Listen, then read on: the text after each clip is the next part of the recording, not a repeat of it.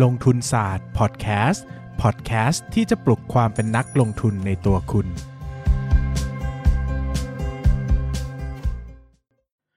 สวัสดีครับ ยินดีต้อนรับเข้าสู่รายการลงทุนศาสตร์พอดแคสต์รายการที่จะชวนทุกคนมาพัฒนาความรู้ด้านการเงินและการลงทุนไปด้วยกัน ยังอยู่กันกับ Stock Lecture ลงทุนหุ้นได้ในเล่มเดียวนะครับ วันนี้ก็จริงๆแล้วเนี่ยใครสั่งซื้อ Stock Lecture นะครับก็สามารถสั่งซื้อได้ที่ 13357.co นะครับหรือว่าจะเข้าไปที่เพจ 13357 Publishing ก็ได้นะครับจะอยู่ในโพสต์ปักหมุด หรือว่าถ้าเป็นลงทุนศาสตร์เนี่ยนะครับจะอยู่ที่ cover photo ด้านบนนะครับเข้าไปอ่านรายละเอียดได้โดยละเอียดเลยนะครับ แต่วันนี้เนี่ยนะผมก็ด้วยหนังสือเนี่ยครับเขาเปิดให้อ่านฟรี 1 บทแรกนะครับ วันนี้ผมก็เลยจะมาอ่าน 1 บทแรกให้ทุกคนฟังเหมือนเป็นหนังสือเสียงเนาะเพื่อที่จะประกอบการตัดสินใจด้วยนะครับ ส่วนใครจะไม่ซื้อไม่เป็นไรครับ เพราะว่าบทนี้เนี่ยก็เป็นเรื่องเล่าการลงทุนในชีวิตผมนะ ประสบการณ์ลงทุนเกือบ 10 ปีที่อยู่ในตลาดหุ้นนะครับ คิดว่าฟังเฉยๆ ไม่ต้องซื้อหนังสือก็ได้ประโยชน์แล้วแหละนะครับ ดังนั้นเนี่ยก็ถือว่าเป็นผมเองที่มาเล่าให้ทุกคนฟังแล้วกันนะครับ ผมจัดตัวเองเป็นอสุจิผู้โชคดีวอร์เรนบัฟเฟต นักลงทุนอันดับหนึ่งของโลกเคยกล่าวไว้ว่า ผมไม่เคยศรัทธาในความรวยที่มาจากมรดกตกทอด เศรษฐีโดยกำเนิดเป็นเพียงสมาชิกของสโมสรอสุจิผู้โชคดี และผมเห็นด้วยกับเขาทุกประการ ในความเป็นจริงแล้ว ผมไม่ได้รู้สึกว่าคนที่รวยจากสมบัติพัสถานที่บรรพบุรุษทำให้ จะเป็นคนเก่งเท่าไหร่นักคำถามคือเขาหรือรอน สร้างความมั่งคั่งให้เติบโตได้เท่าไหร่จากสิ่งที่ได้รับมามากกว่า แต่เป็นเรื่องที่น่าเศร้าที่ผมต้องบอกว่า ผมเองก็เป็นหนึ่งในเหล่าอสุจิผู้โชคดี บ้านของผมไม่ได้รวยมากมายนัก ติดจะลำบากยากจนเสียด้วยซ้ำในช่วงที่ผมกำลังเด็ก แต่ด้วยความมุมานะในการสร้างเนื้อสร้างตัวของพ่อแม่ ก็ทำให้ครอบครัวของผมมีเงินมากขึ้นมาพอสมควร อันที่จริงผมอาจจะมีเงินน้อยนิดเมื่อเทียบกับใครหลาย ๆ คนที่กำลังอ่านหนังสือเล่มนี้อยู่ แต่ผมก็ยังยืนยันที่จะบอกว่าตัวเองโชคดี เหตุผลสำคัญเพราะผมมีความมั่งคั่งในระดับที่จะทำให้การเข้าถึงข้อมูล ความรู้ด้านการลงทุนไม่ใช่เรื่องยาก และอีกอย่างคือผมมีทุนรอนพอสมควร ในการเริ่มต้นเข้าสู่ตลาดหุ้น ผมเรียนจบมหาวิทยาลัยในปี 2556 ยอมรับว่าผมเคว้งคว้างกับชีวิตมากเหลือทน สมัยเรียนผมเป็นเด็กที่ได้เกรดสูงสุดของชั้นปี ผมเป็นนายกสโมสรนนักศึกษา ผมผูกพันกับคณะมากทั้งนอกและในหลักสูตร เมื่อเรียนจบ ทุกคนเดินทางไปมีชีวิตแบบที่เภสัชกรคนหนึ่งควรจะเป็น แต่ผมไม่ใช่ พ่อของผมป่วยเป็นมะเร็งระยะสุดท้าย ผมต้องกลับมาช่วยงานครอบครัวทันทีที่เรียนจบ อยู่ในธุรกิจที่ผมรู้จักมาตั้งแต่เกิด ผมเบื่อ ผมรู้สึกเหี่ยวเฉาต่อการดำรงอยู่ของชีวิต ผมมีพี่ชายหนึ่งคน อายุมากกว่าผมสามปี เรียนคณะเภสัชศาสตร์เช่นเดียวกัน แต่คนละมหาวิทยาลัย ตอนที่พี่เรียนจบ แม่ให้ของขวัญพี่ชายเป็นรถยนต์หนึ่งคัน เมื่อผมเรียนจบ แม่จึงยืนยันจะให้รถผมหนึ่งคันเพื่อความเท่าเทียมกันของพี่น้อง ผมไม่สนใจเท่าไหร่นัก ผมขับรถรุ่นและยี่ห้อที่ผมพึงพอใจมากอยู่แล้ว แม่ของผมตัดรำคาญด้วยการให้เงินมาหนึ่งก้อนหนึ่งล้านบาท หวังว่าสักวันผมจะถอยรถใหม่เข้าบ้าน แต่ก็ไม่ ผมยืนยันว่ารถยนต์ไม่ใช่สิ่งที่ผมต้องการ ผมไม่มีความคิดด้านการเงินและการลงทุนเลยสักนิด ย้ำว่าเพียงน้อยนิดก็ไม่มี สมัยที่ผมอยู่มหาวิทยาลัย ผมรู้สึกว่าหนังสือสอนเล่นหุ้นเป็นของแสลง ผมไม่เคยอ่านและไม่เคยคิดจะอ่านเลยด้วยซ้ำ ผมรู้สึกว่ามันห่างไกลและไม่จำเป็นกับชีวิต ผมเข้าใจไปเองว่าการเล่นหุ้นคือการเฝ้าจอและเก่งกำไรจากกราฟที่วิ่งขึ้นขึ้นลงลง ผมไม่คิดว่าผมจะสามารถทำสิ่งเหล่านั้นได้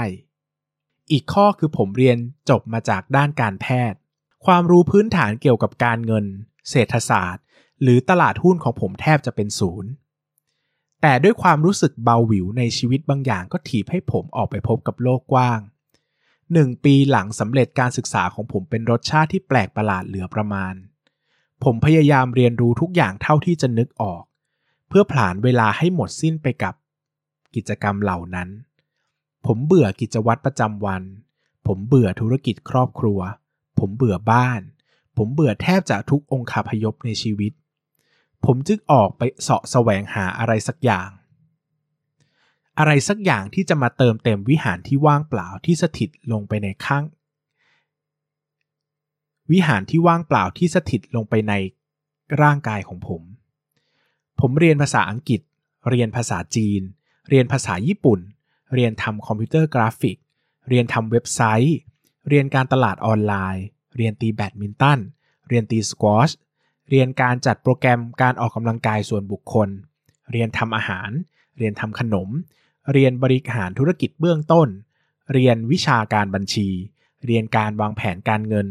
เรียนความรู้เพิ่มเติมด้านเภสัชศาสตร์ เรียนความรู้เพิ่มเติมเกี่ยวกับสมุนไพร เรียนทุกอย่างเท่าที่ผมจะนึกออก แต่สิ่งที่ทำให้หัวใจของผมเต้นแรงที่สุด คือการเรียนวิชาด้านการลงทุน ย้อนเวลากลับไปที่เงินขวัญถุงที่ผมได้รับจากแม่มา แม่ไม่มีแนวคิดมากมายนักเกี่ยวกับการจัดงาน จัดการกับเงินก้อนที่ใหญ่ที่สุดในชีวิต ผมนำไปฝากธนาคารพาณิชย์ด้วยความคิดที่คิดว่าเจ๋งที่สุดเท่าที่จะนึกได้ ผมหาข้อมูลเกี่ยวกับบัญชีเงินฝากอย่างเป็นบ้าเป็นหลัง เปรียบเทียบทุกประเภทบัญชีของแต่ละธนาคารอย่างตั้งใจ เดินเข้าเดินออกธนาคารเป็นว่าเล่น กระจายเงินออกเป็นส่วนๆ ฝากไว้ในบัญชีดอกเบี้ยสูงของแต่ละธนาคาร ผมรู้สึกสนุกที่เริ่มใช้ทักษะการอ่านและการประมวลผลมาใช้หาเงินได้ ฝากได้ไม่ถึง 3 เดือนผมก็เบื่อ รู้สึกว่าดอกเบี้ยธนาคารช่างเชื่องช้า ที่สำคัญคือเมื่อฝากไปแล้วก็ทำได้แต่รอ ไม่มีอะไรให้ทำหรือให้อ่านอีก ผมจึงถอนเงินทั้งหมดทั้งที่ยังไม่ได้ดอกเบี้ยมา ซื้อสลากออมทรัพย์แทน ถึงแม้ว่าผลตอบแทนจะน้อยกว่านิดหน่อย แต่การลุ้นหวยทุกเดือนก็ทำให้ผมรู้สึกชื่นชอบขึ้นมาก ผมรู้สึกว่าตัวเองมีอะไรทำอย่างน้อยก็ได้ลุ้นหวยในทุกวันที่ 16 ของเดือน ผมรู้สึกตื่นเต้นเวลาเงินกำลังไหลเข้ากระเป๋า แม้จะเป็นเพียงเงินหลักร้อยก็ตาม ผมเป็นคนโชคดี และเหมือนชีวิตของผมจะยืนยันความเชื่อนั้นอีกครั้ง ผมถูกหวยรางวัลค่อนข้างใหญ่จากสลากออมทรัพย์ คิดเป็นผลตอบแทนประมาณ 25%ต่อปี ผมดีใจมาก มากที่สุด ตอนที่รู้ว่าอยู่ดีๆ ก็มีเงินมาใส่บัญชีอีกมากมาย แต่ไม่นานเกินสัปดาห์ ผมก็รู้สึกหงุดหงิดงุนง่านอย่างไรบอกไม่ถูก ผมรู้สึกอยากได้ความรู้สึกแบบนี้อีก แต่ผมไม่สามารถพึ่งพาโชคแบบนี้ได้ ผมไม่สามารถควบคุมผลตอบแทนได้ ผมต้องการสนามที่ยิ่งใส่ความพยายามก็ยิ่งได้เงิน ผมจึงต้องตามหาต่อไป ผมเริ่มต้นศึกษาการลงทุนในกองทุนรวมมากขึ้น ขณะเดียวกันก็ศึกษาเกี่ยวกับหุ้นไปด้วยเช่นกัน ผมอ่านหนังสือกองทุนรวมแล้วเข้าใจมาก แต่พออ่านหนังสือหุ้นกลับรู้สึกว่าจับจุดไม่ถูก อ่านกี่ครั้งก็ไม่เข้าใจว่าจะหาเงินจากตลาดหุ้นได้อย่างไร ผมขายสลากออมทรัพย์ทั้งหมดทิ้งหลังจากซื้อและถือมาได้ 3 เดือน ผมนำเงินทั้งหมดไปซื้อกองทุนรวม ผมค้นพบว่านั่นเป็นการลงทุนที่น่าสนใจกว่ามาก มีข้อมูลให้ศึกษามากกว่า และผมเชื่อว่าถ้าผมขยัน ผมจะยิ่งได้เงิน ผมอ่านหนังสือข้อมูลเกี่ยวกับกองทุนรวมมากมายขนาดนั้น ผมไม่รู้ว่าคนอื่นลงทุนอย่างไรเมื่อต้องเลือกกองทุนรวมสักกอง แต่สิ่งที่ผมทำคือ การข้อมูลของกองทุนรวมเป็นร้อยกองมาเทียบกัน คัดทีละกองทีละกอง จนได้กองทุนรวมที่ชอบที่สุด 5 กอง ผมจัดพอร์ตและนั่งดูราคา NAV ตอนหน่วยที่เปลี่ยนไปทุกวันอย่างตื่นเต้น แต่ไม่นานผมก็เบื่อ เบื่อที่ไม่มีอะไรให้ทำอีกแล้วนอกจากการรอคอยเฉยๆ ผมต้องการอะไรที่ยากกว่านี้และท้าทายกว่านี้ ผมสนใจหุ้นมากขึ้นทุกที ผมพยายามอ่านหนังสือหุ้นแต่อย่างที่เล่า อ่านเท่าไหร่ก็ไม่เข้าใจนัก ไม่รู้ว่าจะหาเงินจากตลาดหุ้นได้อย่างไร จนสักประมาณเล่มที่ 10 ผมจำวันนั้นได้เป็นอย่างดี วันนั้นผมไปเที่ยวต่างประเทศแบบไปเช้าเย็นกลับ เพื่อฉลองวันเกิด ผมไปไหว้เจดีย์ชเวดากองที่เมียนมา เนื่องจากไปวันเดียว ผมจึงไม่ได้เปิดสัญญาณอินเทอร์เน็ตนอกจากใช้ Wi-Fi ฟรี ผมติดหนังสือไปหนึ่งเล่มเพื่ออ่านแก้เบื่อ แต่เหลือเชื่อว่าหนังสือเล่มนั้นเปลี่ยนชีวิตผมไปตลอดกาลเพราะหุ้นเป็นเห็นผลยั่งยืน เขียนโดยคุณกวีชูกิจเกษมหนังสือเล่มนั้นช่างเรียบง่ายและทำให้ผมเข้าใจอย่างชัดแจ้งในการลงทุนแบบไม่มีข้อกังขาใดอีก หัวใจของผมเต้นแรงและรู้สึกพร้อมมากที่จะเข้าตลาดณวินาทีนั้น ผมอ่านหนังสือเล่มนั้นจบไป 3 ครั้งในวันเดียว เมื่อกลับถึงบ้าน ผมก็จัดการนำไฟล์ข้อมูลหุ้นทั้งตลาดมาทำการศึกษาและผูกสูตรประเมินมูลค่าตามที่หนังสือบอก จนเกือบเช้า วันรุ่งขึ้น ผมเคาะซื้อหุ้นตัวแรกในชีวิตที่ตลาดประมาณ 1,600 จุด ในปี 2554 การลงทุนในหุ้นราวกับจะเป็นความหลงไหลใฝ่ฝันที่สั่นพ้องกับความถี่ตามธรรมชาติของผมพอดี ผมลิงโลดระเริงเล่นไปกับการอ่านข้อมูลเป็นจำนวนมาก ผมรู้สึกว่านี่คือสิ่งที่ผมขาดหายและตามหา ผมอ่านหนังสือหุ้นเกินวันละ 5 ชั่วโมงเป็นประจำ ช่วงกลางวันก็แอบเอาเวลางานที่เหลือว่างเป็นทะเลมานั่งอ่านหนังสือหุ้น ตั้งแต่เช้าจดเย็น ผมให้เวลากับการลงทุนในหุ้นมากกว่า 10 ชั่วโมงต่อวันอย่างไม่เหน็ดเหนื่อย เต้นรำทำเงินเช่นนั้นก็ว่าได้ ผมขายกองทุนทั้งหมดทิ้งและหันมาลงทุนในหุ้นอย่างเต็มตัวภายในเวลาไม่นาน ในช่วงแรก ผมเหยียบคันเร่งอย่างเต็มสูบกับการลงทุน ทุกเสาร์อาทิตย์ผมจะไปลงเรียนวิชาเกี่ยวกับการนำความรู้ที่นำไปใช้ในการลงทุนได้ กลางวันของวันธรรมดาผมจะอ่านข้อมูลของบริษัทจดทะเบียน ตกเย็นจนค่ำผมจะอ่านหนังสือการลงทุน ผมจมจอมชีวิตไปกับสิ่งที่เรียกว่าหุ้นมากมายจนนับเวลาแทบไม่หวาดไม่ไหว ผมไม่เคยทรมาน หากแต่นั่นเป็นความสุขอย่างมหาศาล ผมสนุก สนุกมาก ตลาดหุ้นเหมือนเกม แต่เป็นเกมที่อยู่ในโลกแห่งความเป็นจริง มีขุมสมบัติซ่อนอยู่ และใช่ หากค้นพบผมจะได้เงินที่เป็นเงินจริง ไม่ใช่แค่ของในเกม กรุณาเรียกผมว่าเป็นคนโชคดีอีกครั้ง ถ้าหากพระเจ้ามีจริง ท่านก็ทรงปาณีกับผมมากเหลือทนที่ไม่ตบหัวผมขมำตั้งแต่ตอนออกวิ่ง ถึงแม้ว่าจะเป็นคนที่บ้าข้อมูลมากมายขนาดไหน แต่ความรู้ที่ผมมีก็ช่างน้อยนิดเมื่อเทียบกับสิ่งที่ผมควรจะมี แต่เวลานั้นผมไม่รู้หรอก ว่าผมวิ่งพยองพองขนแค่ไหนว่าตัวเองเก่งมาก รู้มาก ลงทุนเสียเต็มสูบไม่เหลือเงินสดติดบัญชี แถมยังยืมเงินแม่และพี่ชายมาลงทุนเสียอีกด้วย โชคดีที่ผมไม่เคยเจอการขาดทุนอย่างหนักหน่วง ผมจึงยังสนุกกับการลงทุนมาก แม้จะมีการขาดทุนบ้างเบี้ยบ้ายรายต่างก็ตาม ในช่วงต้นของการลงทุน ผมคลั่งไคล้ข้อมูลตัวเลขเป็นอย่างมาก ผมนั่งอ่านข้อมูลสารสนเทศบริษัทจดทะเบียนทุกตัว ในตลาดหุ้นไม่ต่ำกว่า 3 ครั้ง นั่งแกะงบการเงินนำไฟล์งบการเงินย้อนหลัง 10 ปีมาผูกสูตรประเมินมูลค่าแบบต่างๆ และทดสอบสมมติฐานตัวเองซ้ำไปซ้ำมา ผมทำแม้กระทั่งพิสูจน์สูตรการประเมินมูลค่าขึ้นมาใช้เอง ผมบ้าขนาดนั้น ผมติดหนึบอยู่กับตัวเลขในอดีตอย่างแยกตัวออกมาไม่ได้ ผมมองไปแต่กระจกหลังที่ทั้งที่ผมเองก็ไม่อาจรู้ตัว หากใครรู้จักผมในช่วงนั้นจะรู้สึกว่าผมทะนงตนด้านการลงทุนเป็นอย่างมาก ในวงเล็บ ขออภัยหากบางครั้งที่ก็ยังทำให้คุณรู้สึกบ้าง ในวันนี้ ผมลงทุนในช่วงปี 2558 ที่มีการระบาดของโรคไข้เลือดออก ทั้งพอร์ตของผมเป็นหุ้นโรงพยาบาลเกือบทั้งหมด ในขณะที่ตลาดหุ้นดิ่งจาก 1,600 จุดไปสู่ 1,200 จุด แต่หุ้นโรงพยาบาลวิ่งสวนทาง ผมหาหุ้นเด้งได้ไม่ต่ำกว่า 5 ตัวตั้งแต่ในช่วงปีแรกของการลงทุน ยิ่งตลาดลงไปต่ำมาก ผมเปลี่ยนไปซื้อหุ้นกลุ่มค้าปลีกแทน และเมื่อตลาดฟื้นตัว ผมก็ได้หุ้นเด้งแบบทั้งขึ้นทั้งล่อง ผมสมัครเรียนอบรมกับสมาคมนักลงทุนเน้นคุณค่าประเทศไทย และนั่นเปลี่ยนชีวิตผมในยามที่กำลังมั่นใจในความสามารถของตัวเองถึงขีดสุด ผมได้ไปเจอกับนักลงทุนระดับร้อยล้านพันล้านที่เป็นของจริง ผ่านวิกฤตมาหลายครั้งต่อหลายครั้ง ผมเพิ่งสำนึกได้ก็ตอนนั้นว่าผมรู้น้อยเหลือเกินกำไรที่ผ่านมาเป็นเพียงความโชคดีเสียเป็นส่วนมาก ผมสนใจแต่งบการเงินจนแทบไม่มองอนาคตเลย เปรียบก็เหมือนคนที่กำลังขับรถโดยมองแต่กระจกหลัง โชคดีที่ผมยังไม่โดนรถชนแบบตายคาซากไปเสียก่อน การรู้จักกับสังคมด้านการลงทุนใหม่ และมีโอกาสได้พูดคุยกับนักลงทุนรุ่นพี่ทำให้ผมเปลี่ยนมุมมองการลงทุนไปแทบทั้งหมด สิ่งสำคัญที่สุดคือผมรู้ว่าตัวเองรู้น้อยมากแค่ไหน ผมลดความมั่นใจเกินเหตุและเคารพยำเกรงต่อตลาดหุ้นมากขึ้น อ่านข้อมูลบริษัทหนักขึ้น ศึกษาข้อมูลและลงพื้นที่จริงทำงานหนักแบบที่ต่างไปจากเดิม ผมมองหุ้นเป็นธุรกิจแบบที่สมควรจะมอง ให้ความสำคัญกับแนวโน้มของบริษัทและอุตสาหกรรมในอนาคต ผมหันมามองกระจกหน้า แต่ก็เป็นจังหวะเดียวกันกับที่รถของผมกำลังฝ่าไฟแดง ในช่วงปี 2559 ผมค้นพบหุ้นตัวหนึ่งที่ผมพึงพอใจเป็นอย่างมาก ขณะนั้นพอร์ตของผมมีมูลค่ามากอยู่พอสมควร จากกำไรที่สะสมมาตั้งแต่เริ่มเข้าตลาด จากเงินเดือนและรายได้ทุกทางที่ผมเติมเข้าไปตลอดทางและจากเงินที่การ ที่ผมได้มาจากการยืมแม่และพี่ชาย ผมทุ่มเข้าซื้อหุ้นบริษัทหนึ่งด้วยความมั่นใจเป็นอย่างมาก มูลค่าทุนที่ซื้อประมาณ 20 ล้าน ผมติดรายชื่อผู้ถือหุ้นใหญ่ประมาณอันดับ 6 ได้ และการลงทุนครั้งนั้นเปลี่ยนชีวิตผมไปตลอดการราคาหุ้นของบริษัทขึ้นไปทำจุดสูงสุดประมาณสีเด้งจากราคาทุนที่ผมซื้อ คิดเป็นมูลค่าเงินทั้งหมดประมาณ 50 ล้านบาทในปี 2559 และในปี 2560 ผมก็ค้นพบว่าสิ่งที่ผมคาดการแทบจะผิดไปเสียทั้งหมด บริษัทมีรายได้และกำไรที่ลดลงเป็นอย่างมาก ราคาหุ้นไหลลงอย่างรวดเร็ว แล้วผมก็ยึดมั่นถือมั่น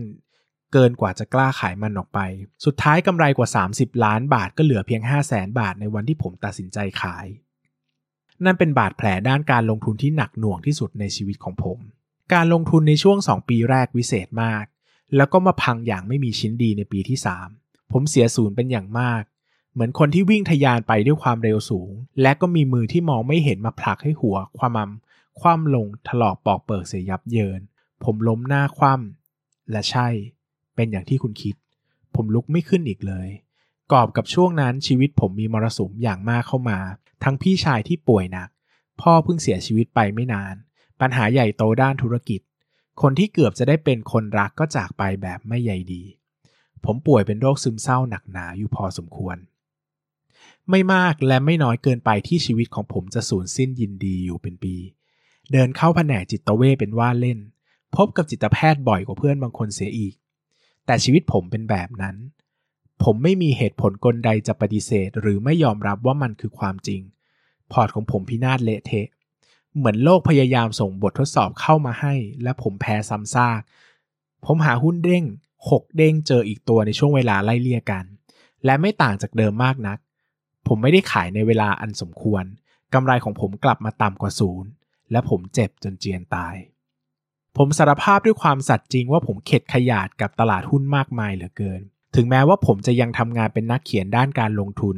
แต่หลายช่วงผมไม่เปิดพอร์ตหุ้นดูเป็นเดือนๆ ผมสูญเสียความมั่นใจทุกอย่างที่เคยมี จากคนที่เปิดตลาดหุ้นดูทุก 10 นาที กลายเป็นไม่เปิดดูตลาดเลยหลายเดือน นั่นคงอธิบายความหนักหนาของผมได้ ผมไม่ได้เล่าเรื่องนี้ให้ใครฟังมากมายนัก แม้แต่กระทั่งคนในครอบครัว ผมเจ็บหนัก แต่ที่แปลกเป็นอย่างมากคือ ผมไม่เคยคิดจะเลิกเป็นนักลงทุนเลย ในช่วงต้นปี 2561 ผมรวบรวมความมั่นใจที่เหลือเพียงเศษซากกลับมาได้อีกครั้ง ผมแบ่งความมั่งคั่งประมาณครึ่งหนึ่งไปลงทุนที่ต่างประเทศ สหรัฐอเมริกา จีน เวียดนาม ฟิลิปปินส์และอินเดีย และเป็นโชคดีอีกครั้งที่ตลาดหุ้นไทยตกต่ำเป็นอย่างมากพอดี ในขณะที่หุ้นผมที่ไปต่างประเทศกลับเติบโตขึ้นอย่างมาก ผมฟื้นฟูความมั่นใจขึ้นมาทีละน้อย จนเมื่อรู้ตัวอีกครั้ง ผมก็รู้สึกเหมือนได้ ชีวิตด้านการลงทุนกลับคืนมาฮารุกิมูราคามิ สุดยอดนักเขียนชาวญี่ปุ่นแห่งยุคสมัยคนหนึ่งเคยกล่าวในหนังสือที่ผมรักมาก อย่างคาฟคาวิลานาคาตะว่า เมื่อคุณก้าวออกจากพายุมา คุณก็ไม่ใช่คนเดิมที่ก้าวเข้าไปอีกแล้ว นั่นตรงกับชีวิตของผมเป็นอย่างมาก มากอย่างหาที่เปรียบไม่ได้ ผมแทบจำไม่ได้ว่าผมผ่านช่วงเวลาเลวร้ายที่สุดในตลาดหุ้นของผมมาได้อย่างไร แต่เมื่อทุกอย่างผ่านพ้นไป ผมก็ไม่ใช่คนเดิมอีกต่อไป ชีวิตของผมเปลี่ยนไปหลายครั้งต่อหลายครั้ง หลายอย่างต่อหลายอย่าง และความเป็นนักลงทุนของผมก็เปลี่ยนแปลงไปอย่างมากเช่นกัน ความหยิ่งทะนงในการเป็นนักลงทุนของผมลดลงเป็นอย่างมาก ผมรู้สึกเสียด้วยซ้ำว่าผมเป็นนักลงทุนที่เก่งน้อยกว่ามาตรฐานของนักลงทุนทั่วไป ขยันน้อยกว่ามาตรฐานของนักลงทุนทั่วไป และมีทักษะการลงทุนน้อยกว่ามาตรฐานของนักลงทุนทั่วไป ผมตอบไม่ได้ว่านั่นเป็นข้อดีหรือไม่ แต่สิ่งที่เกิดขึ้นคือผมสนใจสวนหย่อมของบ้านตัวเองมากขึ้น แทนที่จะสนใจสนามหญ้าอันเขียวขจีของคนอื่น และผมหลีกลี้หนีหายจากสังคมนักลงทุน ลงทุนในท่าที่ตัวเองถนัด มีความพึงพอใจในแบบหนึ่ง และเลิกให้ความสนใจกับโลกภายนอกไป ชีวิตด้านการลงทุนของผมเปลี่ยนไปแล้ว และจะไม่มีวันกลับมาเป็นเหมือนเดิม ในช่วงที่ผมรุ่งโรจน์ด้วยการศึกษาข้อมูลด้านการลงทุนมากๆ ผมทุ่มเทเวลามากกว่า 80%ในชีวิตให้กับตลาดหุ้น ให้กับการศึกษาหุ้น แต่ในปัจจุบันชีวิตด้านการลงทุนของผมเป็นเพียง 20%ของชีวิตเท่านั้น ผมแบ่งเวลาให้กันเท่าๆกัน กับชีวิตส่วนตัว ธุรกิจครอบครัว พอร์ตการลงทุน ลงทุนศาสตร์ และชีวิตการเป็นนักเขียนด้านอื่นของผม ผมลดทอนความสนใจในตลาดหุ้นไปมากกว่าเดิมจนแทบเปลี่ยนไปคนละคน แต่ผลตอบแทนจากการลงทุนของผมกลับฟื้นตัวเป็นอย่างมาก นั่นอาจเป็นเพราะผมที่ปั่นจักรยานเป็นแล้วจึงไม่ต้องทุ่มเทเวลามากมายนัก เพื่อหันปั่นจักรยานอีกครั้ง หรือไม่อีกแง่ ผมก็อาจจะเป็นแค่ใครสักคนที่โชคดีอีกครั้งหนึ่ง หากแต่ผมก็ไม่ได้ให้ความสนใจในเหตุผลกลใดเป็นพิเศษ ผมรู้สึกพึงพอใจกับผลตอบแทนของผมมาก แม้อาจจะไม่มากเหมือนนักลงทุนเก่งๆ หลายๆ คน แต่ผมคิดว่ามันสมควรที่จะได้รับแล้ว กับระดับความสำคัญและเวลาในชีวิตที่ผมให้ไป ชีวิตของผมอยู่ในสมดุลใหม่ และตอบได้ยากว่าอีกนานแค่ไหนถึงจะมีการเปลี่ยนแปลงครั้งใหญ่อีกครั้ง แต่สำหรับทุกวันนี้ ผมค้นพบว่าผมมีความสุขเป็นอย่างมากในการใช้ชีวิต หากไม่มีอะไรเปลี่ยนแปลง ผมก็อยากจะใช้ชีวิตแบบนี้ต่อไปเรื่อยๆ จนเกษียณ จนแก่ จนตาย นั่นก็คงเป็นความสุขอันหาไม่ได้แล้วสำหรับมนุษย์ผู้หนึ่ง ที่โชคดีพอที่จะรู้ว่ามีความฝันของตนคืออะไร ผมมีความสามารถเล็กๆ น้อยๆ ในการหาเงินมาหล่อเลี้ยงความฝันนั้น ผมจะบอกคุณอย่างตรงไปตรงมา ครั้งหนึ่งผมเคยอยากมีเงินร้อยล้าน พันล้าน ผมอยากเป็นคนร่ำรวยมากๆในประเทศ อยากประสบความสำเร็จอย่างมากจากตลาดหุ้น อยากเป็นเซียนหุ้นแนวหน้าที่ใครๆ ก็รู้จัก อยากเป็นตำนานด้านการลงทุนที่คนรุ่นหลังได้ตื่นเต้นเวลาพูดถึง แต่การล้มลุกคลุกคลานในตลาดหุ้นมากมายทำให้ผมละทิ้งความฝันเหล่านั้นไปหมดแล้ว ผมไม่ได้อยากมีเท่าไหร่ ผมไม่ได้อยากเป็นใคร หรือผมไม่ได้อยากมีชื่อเสียงอะไรอีก ผมเดินทางไกล และการต้องการเหล่านั้นก็รุงรังและเป็นภาระมากเสียกับการเดินทางครั้งนี้ จนผมคิดว่าไม่จำเป็นจะต้องมีมันอีกก็ได้ ผมโยนทิ้งไปจนหมด และผมค้นพบว่าผมเบาสบายตัวเป็นอย่างมาก ผมแค่เป็นนักลงทุนเงียบๆคนหนึ่ง นั่งอยู่ตรงหลืบหนึ่งของตลาดหุ้น หาผลตอบแทนในระดับพอเหมาะพอควรกับความทุ่มเทที่ผมใส่ลงไป ไม่ต้องร้อยล้านพันล้านก็ได้ ไม่ต้องมีคนรู้จักมากมายก็ได้ ผมอยู่เงียบๆแบบนี้ก็มีความสุขดีสิ่งที่ผมเล่ามาทั้งหมดทั้งมวลก็ไม่ได้มีอะไรมากไปกว่าการที่อยากจะให้คุณรู้จักผมมากขึ้น ก่อนจะอ่านหนังสือเล่มนี้ ผมคิดว่าหนังสือเล่มนี้เปรียบเสมือนวิชาเรียนที่คุณกำลังจะต้องเสียเวลาในการศึกษาหาความรู้จากมัน แน่นอนว่านักเรียนทุกคนมีสิทธิ์ที่จะทราบที่มาที่ไปของอาจารย์โดยละเอียด มีสิทธิ์ที่จะทราบว่าอาจารย์ของเขาหรือหล่อนเคยบาดเจ็บหนักแค่ไหนจากตลาดหุ้น และกลายเป็นใครที่แสนจะเมินเฉยต่อตลาดมากในทุกวันนี้ โลกการลงทุนสอนอะไรผมมากมาย แต่สิ่งที่สำคัญที่สุดนั่นก็คือ เงินเป็นหลายอย่างของชีวิต แต่เงินไม่ใช่ทุกสิ่งทุกอย่างของชีวิต คุณมีอำนาจเต็มที่ที่จะกลด่าว่าประโยคที่ผมพูดช่างเป็นประโยคที่เหมือนเศรษฐีใช้พูดกันเวลาอวดร่ำอวดรวย แต่ด้วยความจริงแท้ถึงที่สุด ผมรู้สึกแบบนั้นจริง ๆ ผมไม่เถียงว่าเงินสำคัญกับผมเป็นอย่างมาก ไม่ใช่เพราะผมจะได้เป็นคนรวย แต่เงินช่วยซื้อเวลาให้ผมได้ไปมีชีวิตแบบที่ผมอยากใช้ และอยากจะมีเสียมากกว่าทำไมต้องบอก ทำไมต้องเล่าทำไมต้องอธิบาย เหตุผลง่ายที่สุดคือผมกำลังจะชวนคุณออกเดินทางไกลไปในตลาดหุ้น ย้ำเหลือเกินว่านี่คือเส้นทางยาวไกล ผมค้นพบว่าเราอาจจะต้องใช้เวลาระดับ 6 เดือนถึง 1 ปีในการศึกษาความรู้เกี่ยวกับหุ้น ถึงจะมีความรู้มากพอในการเอาตัวรอดจากตลาดหุ้นได้ อาจต้องใช้เวลา 3-5 ปีในการทุ่มเทแรงกายแรงใจ และเวลาเพื่อที่จะสามารถหากำไรได้ก้อนโต แต่อย่าลืม ความรู้เหล่านี้จะติดตัวเราไปตลอดชีวิต ไม่มีประโยชน์ใดที่จะเร่งฝีเท้าเพื่อเอาตัวเองไปถึงยอดเขาให้เร็วที่สุด ผมพิสูจน์แล้ว อย่างที่เล่า ผมล้ม หน้าขมำเสียศูนย์ไปสองปีกว่า นั่นไม่ใช่ประสบการณ์ที่น่าอภิรมนัก และสิ่งสำคัญอีกข้อหนึ่ง ผมเองก็เคยผ่านยอดเขาขนาดเล็กมาบ้างแล้ว ยอดเขาที่ครั้งหนึ่งผมแทบจะเรียกได้ว่ายอมขายจิตวิญญาณเพื่อที่จะไปให้ถึง แต่เมื่อผมปักธงชัยลงที่นั่น ผมไม่เห็นสิ่งใดมากไปกว่าความว่างเปล่า และความยินดีที่เกิดขึ้นในจิตใจในช่วงเวลาไม่ถึง 3 วินาที โปรดจงเต้นรำทำเงินกับการลงทุนให้มากที่สุดเท่าที่จะมากได้ ผมอยากให้คุณมีความสุขตั้งแต่คุณเริ่มต้นอ่านหุ้น นั่นก็เป็นสิ่งที่มีคุณค่ามหาศาลแล้วในการเป็นนักลงทุน ผมเคยถามตัวเองว่า หากผมมีดวงตาสามารถมองเห็นอนาคตไกลแสนไกลได้ เมื่อผมแก่ชราและผมค้นพบว่าผมพยายามลงทุนมาทั้งชีวิตแล้วไร้ค่า ผมมีเงินเท่าเดิม ผมจะยังลงทุนไหม น่าตลกที่ผมใช้เวลาคิดน้อยกว่ารายการอาหารกลางวันเสียอีกคำตอบคือใช่ ผมจะลงทุนต่อไป เพราะนี่คือความสุขหนึ่งในชีวิตของผมเลย ผมขออนุญาตย้ำอีกครั้ง นี่คือการเดินทางไกล และคุณจำเป็นจะต้องทุ่มเทแรงกายแรงใจ และเวลาไม่น้อยในการบุกบั่นไปตลอดเส้นทางนี้ อย่าเร่งรัดกับตัวเองจนมากเกินไป แวะวิ่งชมดอกไม้ใบหญ้าจากข้างทางบ้าง ผมเสียเวลาในตลาดหุ้นไปเกือบ 2 ปีเต็ม แต่ผมไม่คิดว่านั่นเป็นปัญหาเลย เพราะหากถ้าผมคิดจะอยู่ในตลาดหุ้นไปจนตาย เวลานี้ก็เป็นเวลาไม่ได้มากมายกับเส้นทางทั้งชีวิต ผมนอกลู่นอกทางบ่อยครั้ง แต่ผมคิดว่านี่คือองค์ประกอบหนึ่งของนักเดินทาง จงหาความสุขเสียบ้าง อย่าทำงานหาเงินเพื่อไปเที่ยวกำแพงเมืองจีนในตอนแก่ อะไรมีความสุขก็ทำบ้างทำเลย หากมันไม่ได้กระทบกับความมั่งคั่ง จนทำให้คุณจนลงอย่างมากในอนาคต โปรดสร้างความสุขให้กับตัวเอง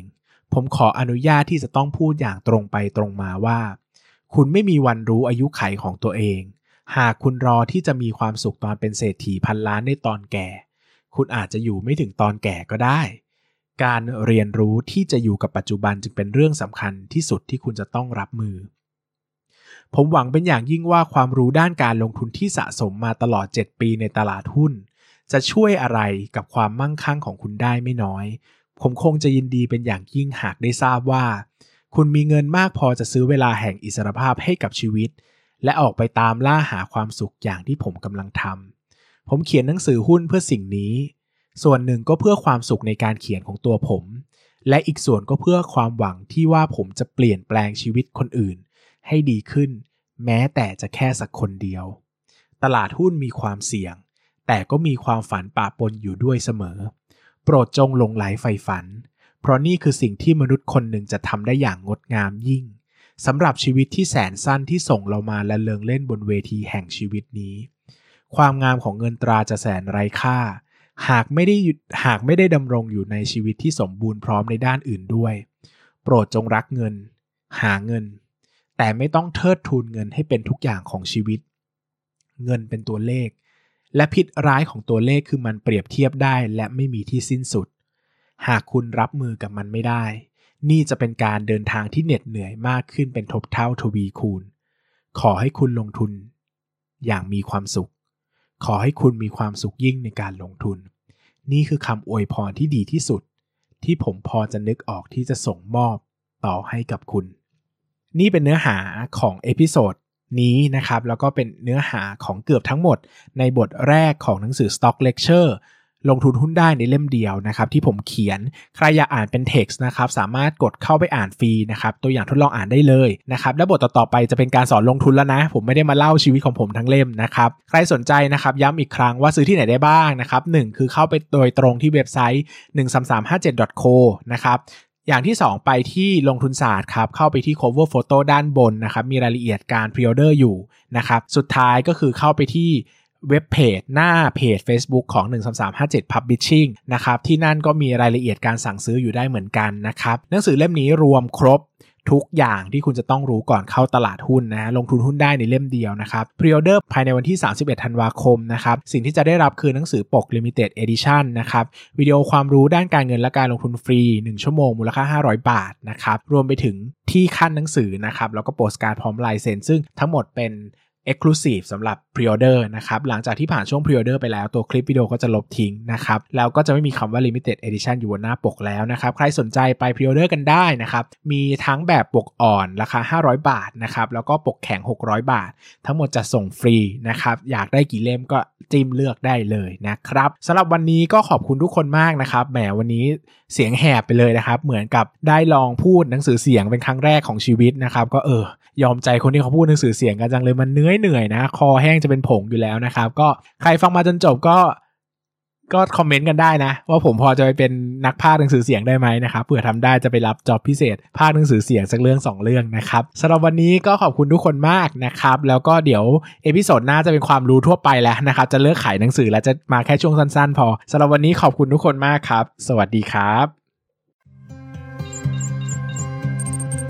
อย่าลืมกดติดตามลงทุนศาสตร์ในช่องทาง podcast player ที่คุณใช้ แล้วกลับมาปลุกความเป็นนักลงทุนกันใหม่ใน